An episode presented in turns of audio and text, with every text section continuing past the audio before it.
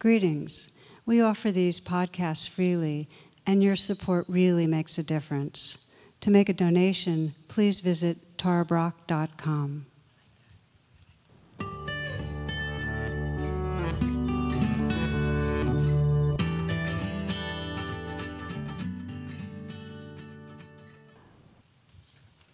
Namaste and welcome. This class is the second part of a two part series called Beyond the Controlling Self. And after I gave the first part, talking about the over controller, I had a number of people either directly after class talk to me or email saying, I know you were talking about me, you know. And it's one of those talks that's really all of us because unless we're completely free, there's some identification with an ego that's trying to control things. I mean, that's just the way it is. So the deal is to get curious and interested in a, uh, and relate kindly to it because when we start noticing it, we can start stepping out of the old habits that actually keep us really small and grim and, and kind of stuck. Because the whole idea of the over controller is this habit of chronic doing. Not just doing the needful, but just chronic doing. And sometimes it's busying ourselves physically, and often the doing is a mental, ongoing mental narrative of uh, what's going wrong and what I need to worry about and what's wrong with somebody else. And just it usually has a kind of problem around the corner uh, frame to it. Does that make sense? This is the over controller. So what happens is we move through our day and we kind of rush and we lean forward and we start, we're skimming the surface. And then the despair for the over controller is that I haven't really arrived in my life. I've been kind of racing to the finish line, but not really living the moments. I often think of John O'Donohue, who says it so beautifully. He says that we're so busy managing our life that we forget this great mystery we're a part of. Uh, know, just really, that one rings true. So the challenge is, and the way we're, we're talking about it, is that we have the ongoing pattern of just overdoing. And then we have the kind of reactive controlling that arises where we're, where we're set off by something. And then we can actually cause more, more harm in our life. But the bottom line is under it all is we're just making the effort to survive. We're trying to survive and we're trying to further ourselves. And this is the, the machinery behind the controller. Story I sometimes share is of um, 11 people that are hanging from a rope underneath the helicopter, and uh, 10 are men, one's a woman.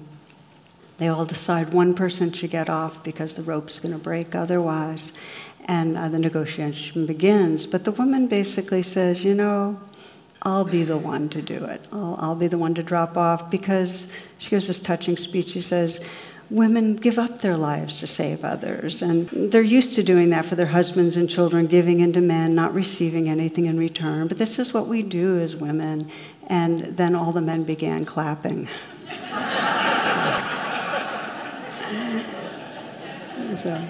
So forgive me if this lands wrong for anybody, but you get the idea that there's the, the controller's manipulating for their own benefit. And we know there's, you know, sometimes we're into more chronic manipulation when we're feeling threatened and squeezed, and sometimes it's just now and then.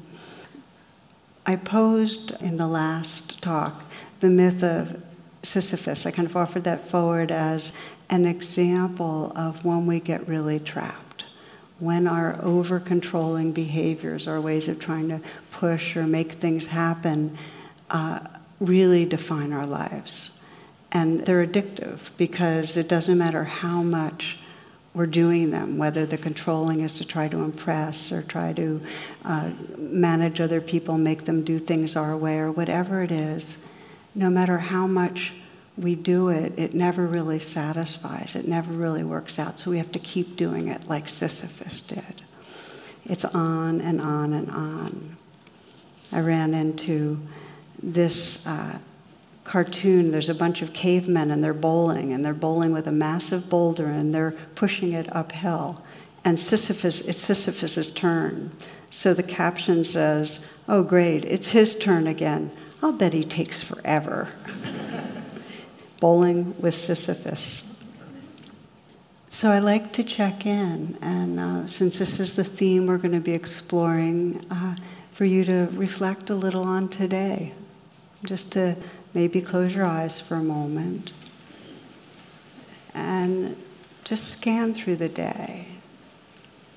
And we each have a sense of our controlling self. I mean, how much were you living inside of or from your controlling self, where you were trying to busily manage things or get things done or in some way uh, rush through, manage others? How much were you on your way somewhere else? And that's in contrast to were there times of pausing, of savoring, of not doing.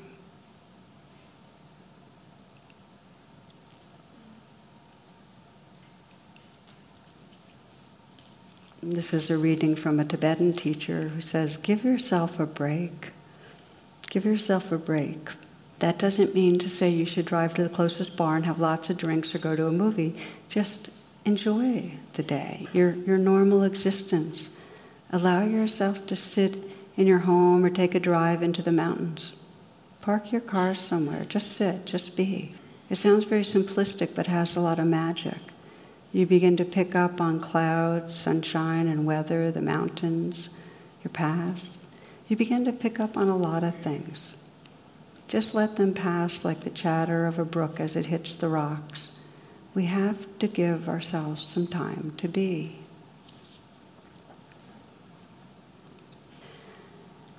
You can open your eyes if you'd like.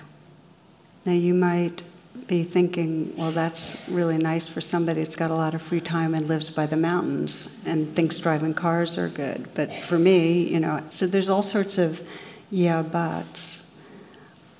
Give ourselves a break and taking a pause can be in many, many versions. It can be very creative. It really has to do with stopping the busyness, even for a minute or two here and there, and feeling our breath. Or taking in the blossom of a tree spring is everywhere around this area. Or in some way listening when another's speaking and really just stopping and listening. It's the simple things. And, and yet, when our limbic system is agitated or activated, uh, there's a tendency not to listen, not to pause, to keep steaming along. And the habit is, and this is the basic thing, our habit's to perceive there's a problem. That in some way, whatever is going on in our life, we're trying to solve a problem. And that's the thing I'd like to invite you to kind of watch out for. That you're in the day and you're trying to solve a problem, and then all of a sudden you become the problem solving self, and there's really no way to pause and sense presence and sense love and see into really the mystery that's here. Be with it some. So the last class, we explored how do we begin to interrupt the habitual controlling, and when we're when we're in a kind of reactive state. We talked about how, um, if let's say we're really busy trying to control by um, criticizing or by proving ourselves, that we might learn to pause some and sense, well, what's the real need here? And is there a way that I can be with myself and and respond to that need so I don't have to keep playing out that behavior. So that was the, the way we explored it, this kind of interrupting. So we're going more from controller to being with. It's not so easy. the pattern is really deeply grooved on how we do it. Here's uh, what Annie Lamott writes. She goes, I know I need to let go or I'm going to be dragged. Letting go is definitely not my strong suit. Neither is forgiveness. In fact, they're the two things I'm the worst at. Why couldn't God's answer be, why don't you obsess endlessly about this? then try to control the situation to a fare thee well and be sure not to breathe out at all and try to manipulate everyone into doing everything your way and then stamp away and brood for a while and then eat a bag of Hershey's Kisses. so it's not easy. There's a lot of other, uh, they call default, like least resistance pathways that are much easier than stopping controlling and just getting in touch with what's going on. We don't do that so much. Now, since I mentioned that everybody was taking very personally these talks, I'll say that I, I talk about things that are um, what I need to keep waking up on. And so I'm watching the, the controller in my life all the time. And I usually tell stories about my controller that date back, you know, three decades or so. Um, but it's not that it's not here. But I do want to share one of the key areas for me that I've found is so important to track on the controller is where it creates distance in our relationships.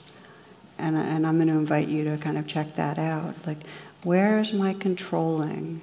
In some way, creating a distance. And for me, um, one of the places that I, I felt the most uh, angst was uh, being a mom of a high school son, high school age son. And our, our drama was that he went through high school and he didn't try at all. He was here, just talking about this locally at Whitman and Bethesda. And he would agree with this. There's nothing I'm going to say that he wouldn't agree with, I'd hear from him. Um, but he, he, he wasn't trying and he had no real interest in anything that I would have considered wholesome. Now, he only would partly agree with that because he thinks of video games um, and his social life, of course, you know, I think is good. He was very into Magic: The Gathering, which is a, um, a card game that he's uh, that's very very engaging. So that's where he put his time, social life and video and card games.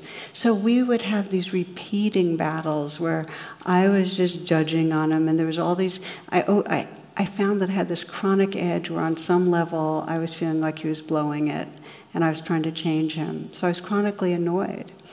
And yet, senior year came around, and I realized, oh my gosh, you know, he's going to leave home. This is a flash of time with my boy, and here I am chronically judging him, being the controlling mom. So that's when I started deepening my attention.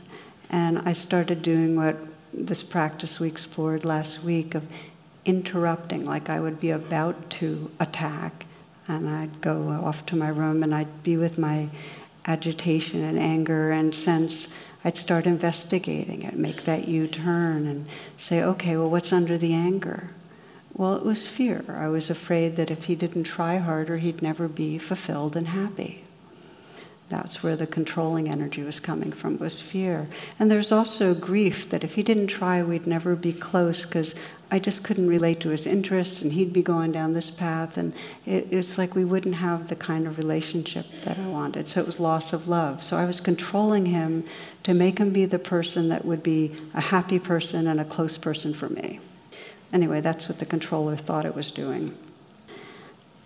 So then I just felt that and called on. Uh, my most awake part of me and basically said, Look, the love is already here and he's okay. You know, it's it's really an idea that he's gonna, you know, not try and be unhappy. He's okay. So just to trust his good-hearted, bright being, and that reconnected me. I just I kept comforting myself in that way, and then I had more choice in whether to pounce on him. And what I found was that I, I had I still had the urge to criticize him, but I only did it like one out of five times. and I said nice things on the other, you know, I, I, gave him more appreciation for his emotional intelligence and how skilled he was at playing magic cards. You know, he was good.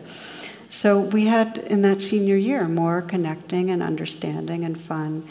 And he didn't change, by the way, in this thing about not trying until junior year of college and entirely without the controlling mother's energy. He just, that's when he changed. Um, he's 32 years old now. He's still playing Magic the Gathering, and he's doing fine. He really is. And I share this story because I interrupted a very deep pattern. It was very deep in me to critically try to control my son. And to interrupt it and do it one out of five times, actually, it was major. It was a really big deal. So that's the invitation to explorers to choose one place. Because I don't think, I think if we say, all right, everywhere I'm controlling, I'm going to stop doing it, then it's a setup for failure, right? But if you pick one place, one relationship, where you see that you have a hard time holding back, either defending yourself or attacking or in some way managing things, and start making that U turn and sensing, okay, what needs attention inside me? Then you'll have more choice. So I want to name a few other pathways of working with the controller. One of them is just what I named. You see the pattern of controller, controlling and, and bring the attention inward. There's another way that is really, really powerful, and I think of it as handing over control. That we see where we're really caught in controlling, either just mentally or actively, and there's a kind of surrendering that comes.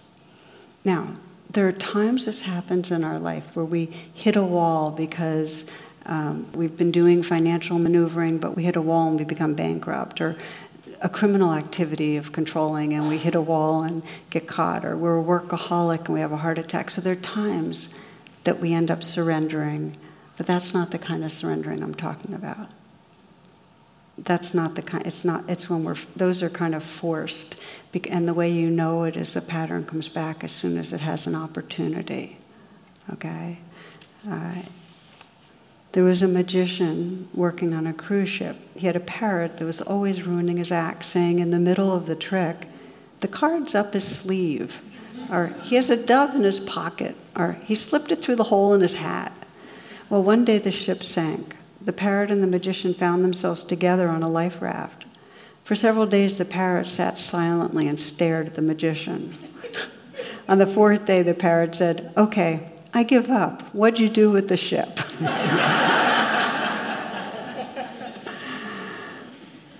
and that does not exactly illustrate my point, but it's a cute story, I know. the surrender I'm talking about really comes out of a deep inner wakefulness and an embodied presence. It's kind of a, a river releasing into, um, into the ocean. And I can give you a few examples. Um, and as I do, you might scan your life to see where it might be relevant. Uh, one woman was uh, the CEO of a large, uh, a large organization involving legal defense for indigent people and low income people. And there were all these horror stories, and she was very much micromanaging, and she took everything home with her. And um, it was really causing a schism in her family with her husband and so on, because there's no break from problem mentality. She was living in the world's a problem. And so we did some work together, and her practice became that when she found she was getting obsessed, when she was over controlling, to hand over the, the problems, the difficulties to the compassion in the universe, which included coworkers and others. She, you know, to to hand over more to them too, but just to hand it over, it's like I can't do more than I'm doing. And she she would get have this image in her mind of people in the past and the present and the future that care, that there's not just problems in the world, there's people that care. And so, in some way, she'd imagine that when she was getting caught in it and taking on too much, that she's saying, okay, this larger field of caring energy, you're going to have to hold some of this. That's an example of handing it over. That we just can't manage it all. The, the ego self can't do it. So there's some wisdom that's coming through that says just hand it over a bit. Of course, this is in the 12 step program a lot, it's handing it over. A.R. Ammons says, writes, The wind said, You know, I'm the result of forces beyond my control. This world is bigger than what we can control. So there's a, um, a real deep intelligence that knows it's not so wise to carry all of it. There's, we need to hand it over. Now, sometimes our longing wakes us up to that larger belonging. For one man I worked with who was addicted to cocaine, and he was very much, uh, he was a pretty high powered guy, and he felt mistrustful of everybody He was very, very manipulative. And um, he hit bottom, and he was close to losing his marriage and his job. And that's when he st- his heart kind of broke because he it kind of he realized how his mistrustful, controlling self was um, really ruining his life. And of course, he had to join a 12 step program. And his practice was, and this is what I was so inspired by, his prayer became, Not my will, but my heart's will. Not my will, but my heart's will. That's an example of handing it over. Does that make sense? It's a shift from the ego controller to something larger, the heart's will, or to all the compassion in the world. And um, we're letting go of the doing self and sensing something larger. Very, very powerful. Most often, it requires many, many rounds because we are so addicted to thinking that the ego has to manage things to, to begin to let this gesture in some energetic form really take hold um, is liberating, but it takes many, many rounds. Now, I'll give you one more example of um, one woman who, her daughter, this is another addiction story, actually, I hadn't realized I tell two of them, but it, all of this is really about addiction. Her daughter was in her late teens, was addicted to heroin, and was on the streets a lot. And um, she would she would hit a kind of bottom, go back to her mother, and her mother would was totally an enabler and would get her into the right recovery program and have all sorts of high hopes. And at some point, sooner or later, she'd go off the program and be end up back using again. And the mother was traumatized. She was really living in fear for her daughter's life. And, and it was impossible for her to say no to her daughter when her daughter would finally come and, and swear this was the time that she was going to make it. So um, finally, after one more round where she had been kind of just actually broken open and her daughter disappeared again for a really long time, um, a friend of hers basically said, You're traumatized, you're enabling, you're keeping the pattern going, you need to change. And so that's when um, she went, she, changing meant that instead of enabling, she was going to basically say, Okay, I'm, I'm no longer going to, to pull you out. And um, what, in order for her to do that, she had to hand it over. She had to, in the deepest way, say, I can't save my daughter, and really hand it over to, for, in her sense, it was really the divine sensing. She sensed a kind of a feminine divine energy that she was surrendering it into. And she did it over and over and over again. And her daughter did come back begging, and she said no. You know, she did. She did not. Um, and it, it, cracked her heart open. I mean, it was like it was it was a, an awful, awful experience. But she began to sense, began to face the depth of her grief, because that's what was under. She didn't want to face the grief of of really feeling what it would be like to lose her daughter, and sensing some tender presence holding her. As it turned out, her daughter did find her way back on her own. And actually, her daughter, who's now in her 30s with two children, works with addicted teens. And, and it brings up a lot of emotion in me because I know them. But this woman had to break the pattern of controlling, in this case, enabling, by handing it over. And it's the hardest when it's our children, I think. I know for myself that um, handing it over, this, this, even this gesture, has become um, one of the most powerful pathways for me. In some way, I do it especially when um, I find myself caught in a sense of personal badness. Like when I'm on my own case and I feel like the, the conditioning I call self has, has acted out in a way I don't like, and I feel that badness. In some way, I'm saying, okay, beloved, this belongs to something larger. I'm not going to let it be owned by a self. Let it just belong to the universe. So I hand it over, and I immediately feel a sense, a wash of compassion and tenderness that lets me, it's the sense of basic goodness that can include the conditioning. So I hand over the badness into the universe. Now, when I'm in good doer, I hang on to it. I don't hand that over. I'm kidding. Let's practice a little with handing it over. It's such a, um, it's just such a powerful process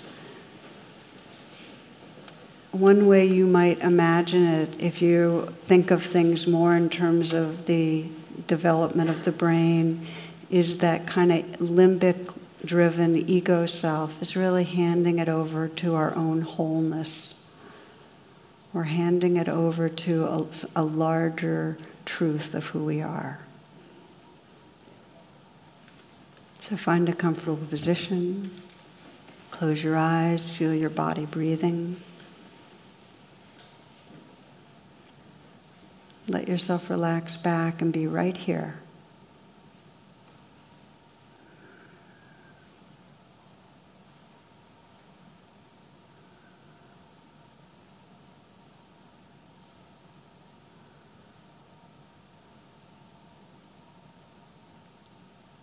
Taking some moments to scan through your life and sense if there's anything, some major place where you hold on to controlling, where there's a lot of worrying and planning. There's a fear about the future, a sense of having the burden of problems. Where are you the uh, controlling self, trying to handle the problems? And it might be problems of what's going on in your own body. Maybe there's some disease or sickness or illness that you're struggling with that keeps you worried and trying to control things, or it may be somebody else's behavior and the way they're living their life. Maybe something at work.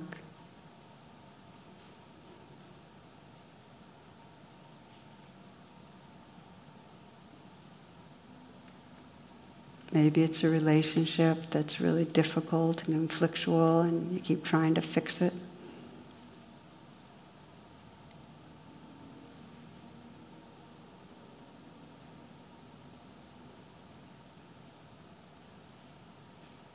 Where you identify with the controlling self trying to deal with problems.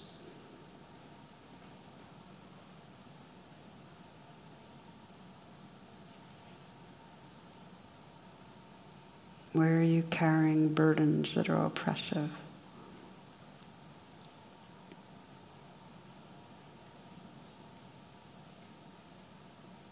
It may be, as I described, that the problem is what you feel like is that you're the problem. There's something about you that feels like a burden to be dealing with.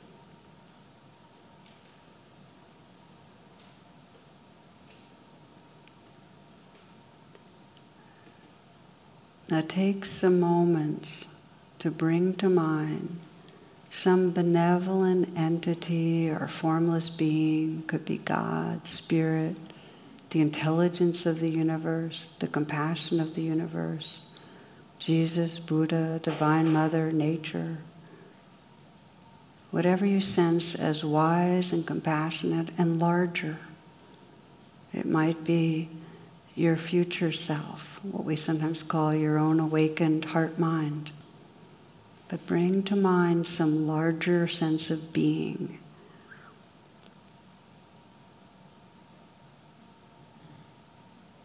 And visualize and sense that presence so that you can imagine taking the full mass of what you've been carrying and handing it over, offering it into this larger field, this vaster being.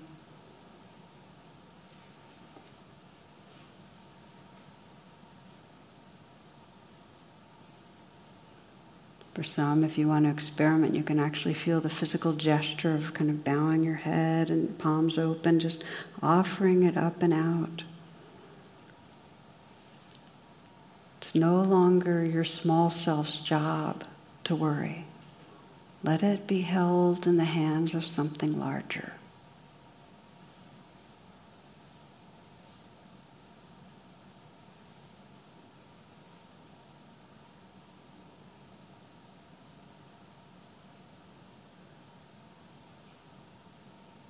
Sometimes there's words that go with it.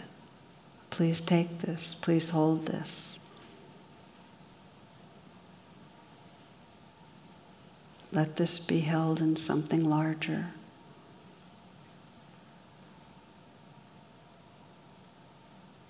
And you can find that as you begin to sense a something larger and hand it over, it's really there. You can relax back. And you might explore what's here when there's no problem to solve. Right this moment, if there's no problem here, What's the experience?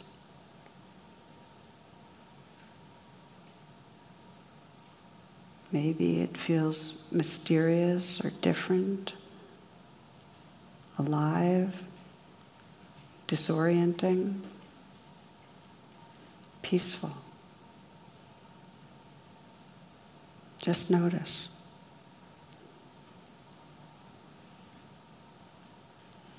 And sense the possibility that in the days and weeks to come, when you start feeling that burden that you're carrying, that there's a problem either inside you or another, and you've been feeling oppressed, the controlling self, that you can pause, that you can call on and remember a larger sense of beingness and hand it over and sense more space, more freedom.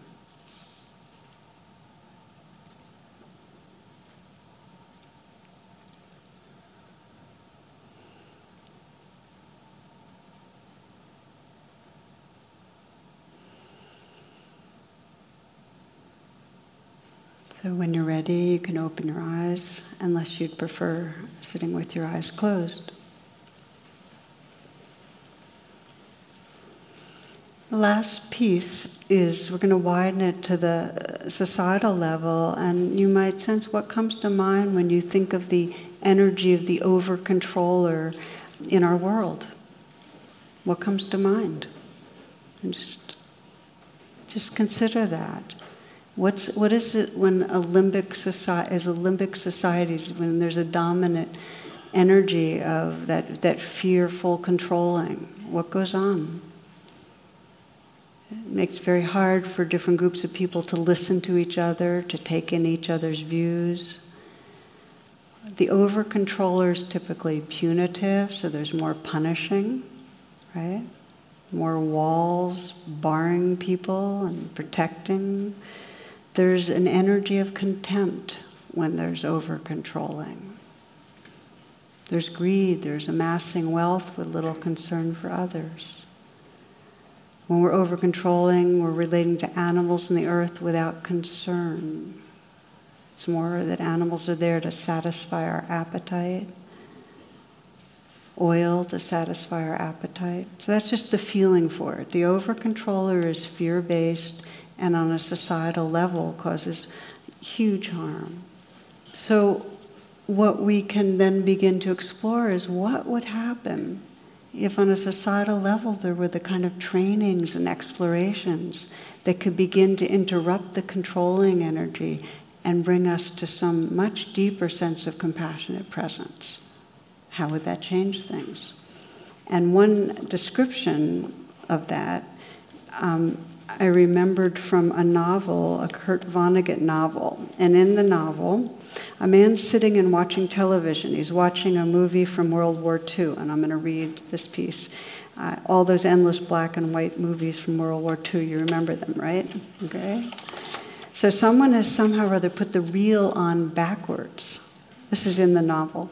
And so there he is, he's sitting, and this is how it looks to the man watching TV.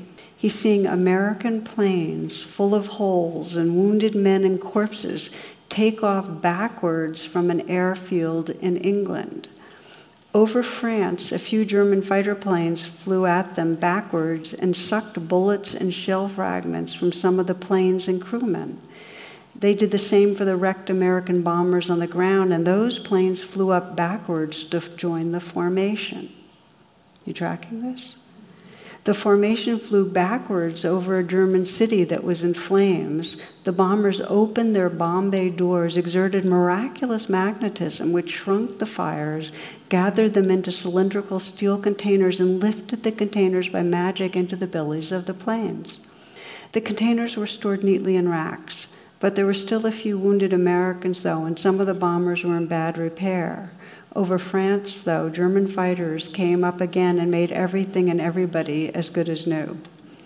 When the bombers got back to their base, the steel cylinders were taken from their racks and shipped back to the United States, where factories were operating day and night, dismantling the cylinders, separating the dangerous contents into minerals.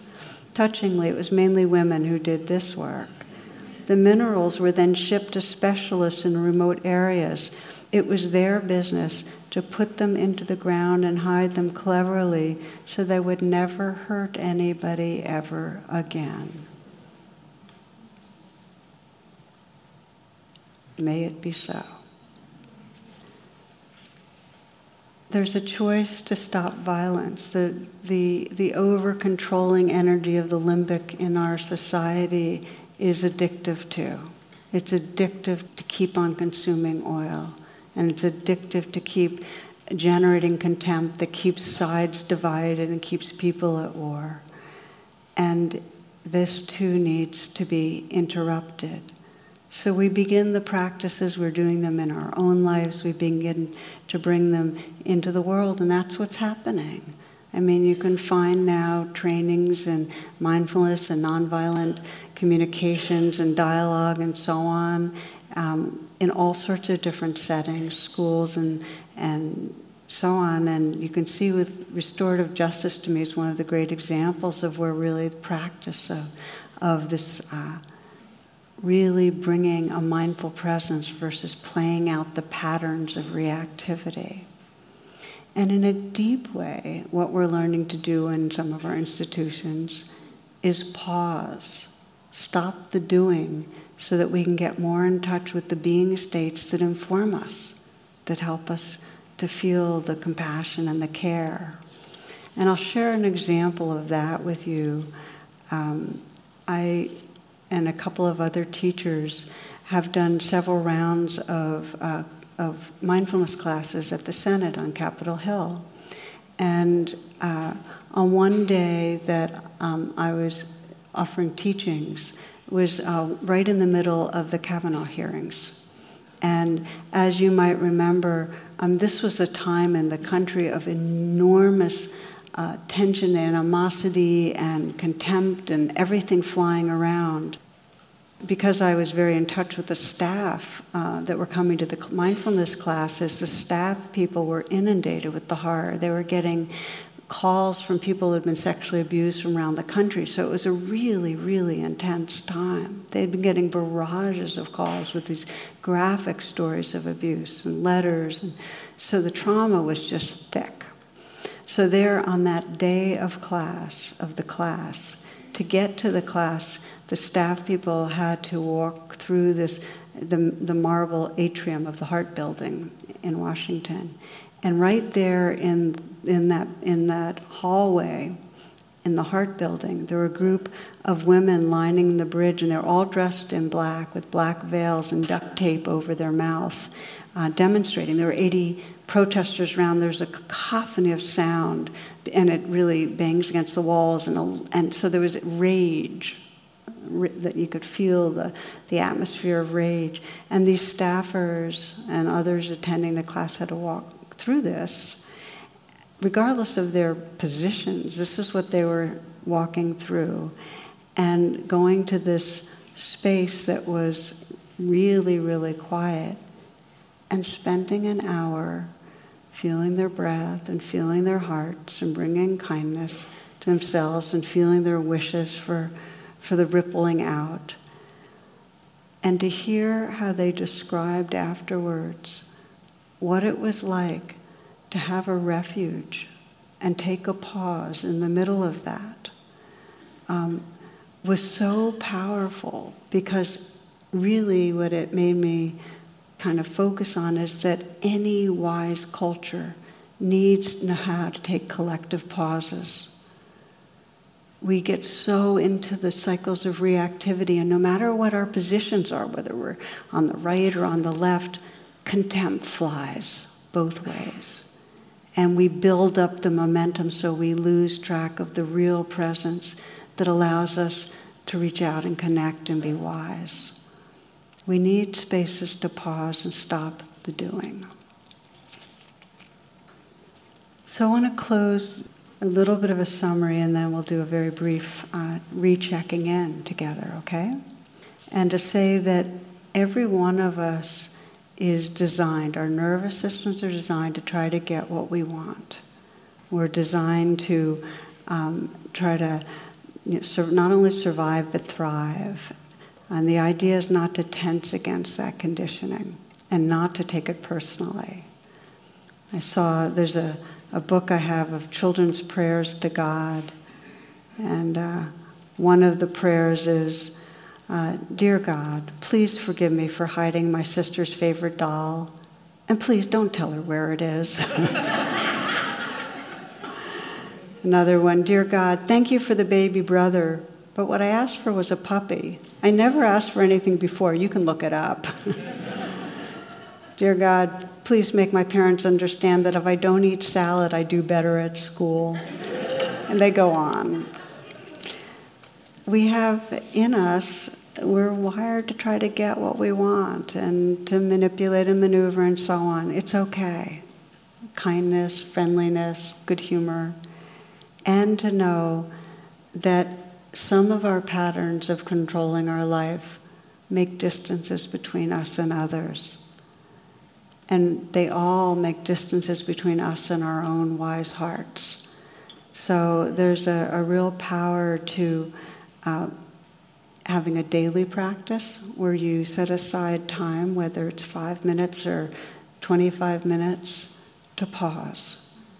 And um, it's a gift to the soul. It really is. To just know that every day, because nature loves a rhythm, you're going to stop and you're just going to be with your own experience. You know, one of my friends says, you put your tush on the cush and you take what you get, you know? And it doesn't matter what happens, there's just a pausing to be with. And there's something in that daily habit that will then wake you up through the day so that you don't race to the end of your life and miss out. The second is when you see particular areas where you know controlling is um, sabotaging you, getting in the way, to get interested. And in, with real kindness, see how much you can do some pausing and interrupting. And then through your life, more being activity versus doing, doing, doing. It's said in many shamanistic societies that if you came to a medicine person complaining of being disheartened or dispirited or depressed, they'd ask you one of four questions When did you stop dancing? When did you stop singing? When did you stop being enchanted by stories And when did you stop finding comfort in the sweet territory of silence? Why don't you close your eyes and we'll just take a few moments together.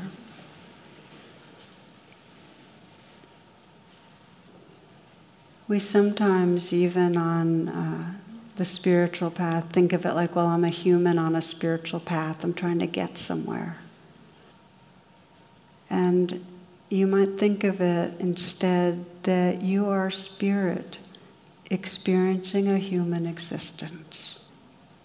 You are awareness waking up through these bodies and minds. And that this light and love of awareness, which is what you are, is always and already here. There's no doing to get there. There's no there. It's more to sense how doing takes us away and choose to relax back. Stepping out of the story of a doing self who has to solve problems. And coming home right here, more and more.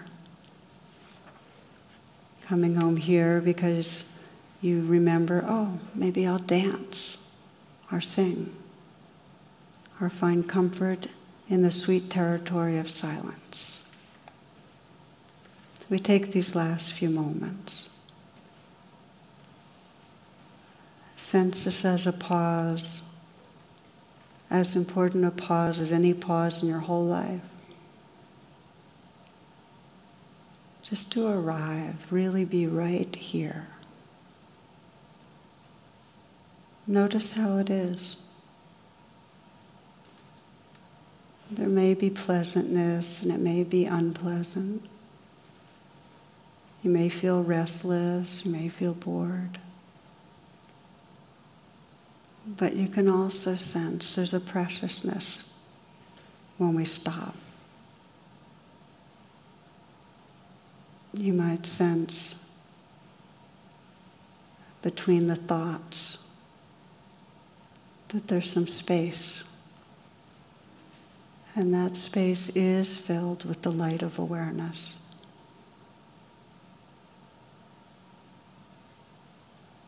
You might sense that in the pause there's a possibility of relaxing into tenderness, feeling that beingness that naturally cares.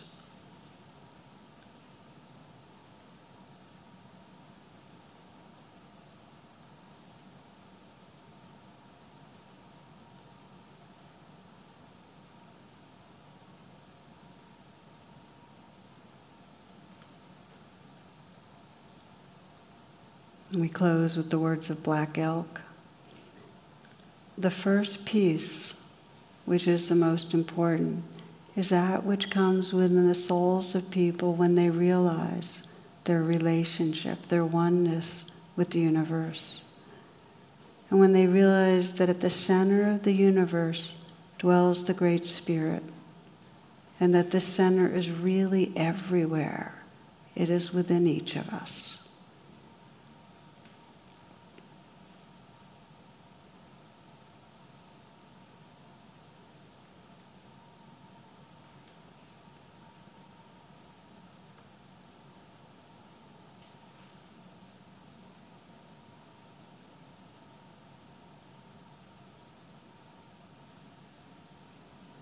Namaste, and thank you for your attention. For more talks and meditations, and to learn about my schedule or join my email list, please visit tarabrach.com.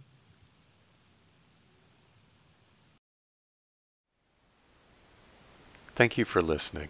To learn how you can support the teachers and Dharma Seed, please visit dharmaseed.org slash donate.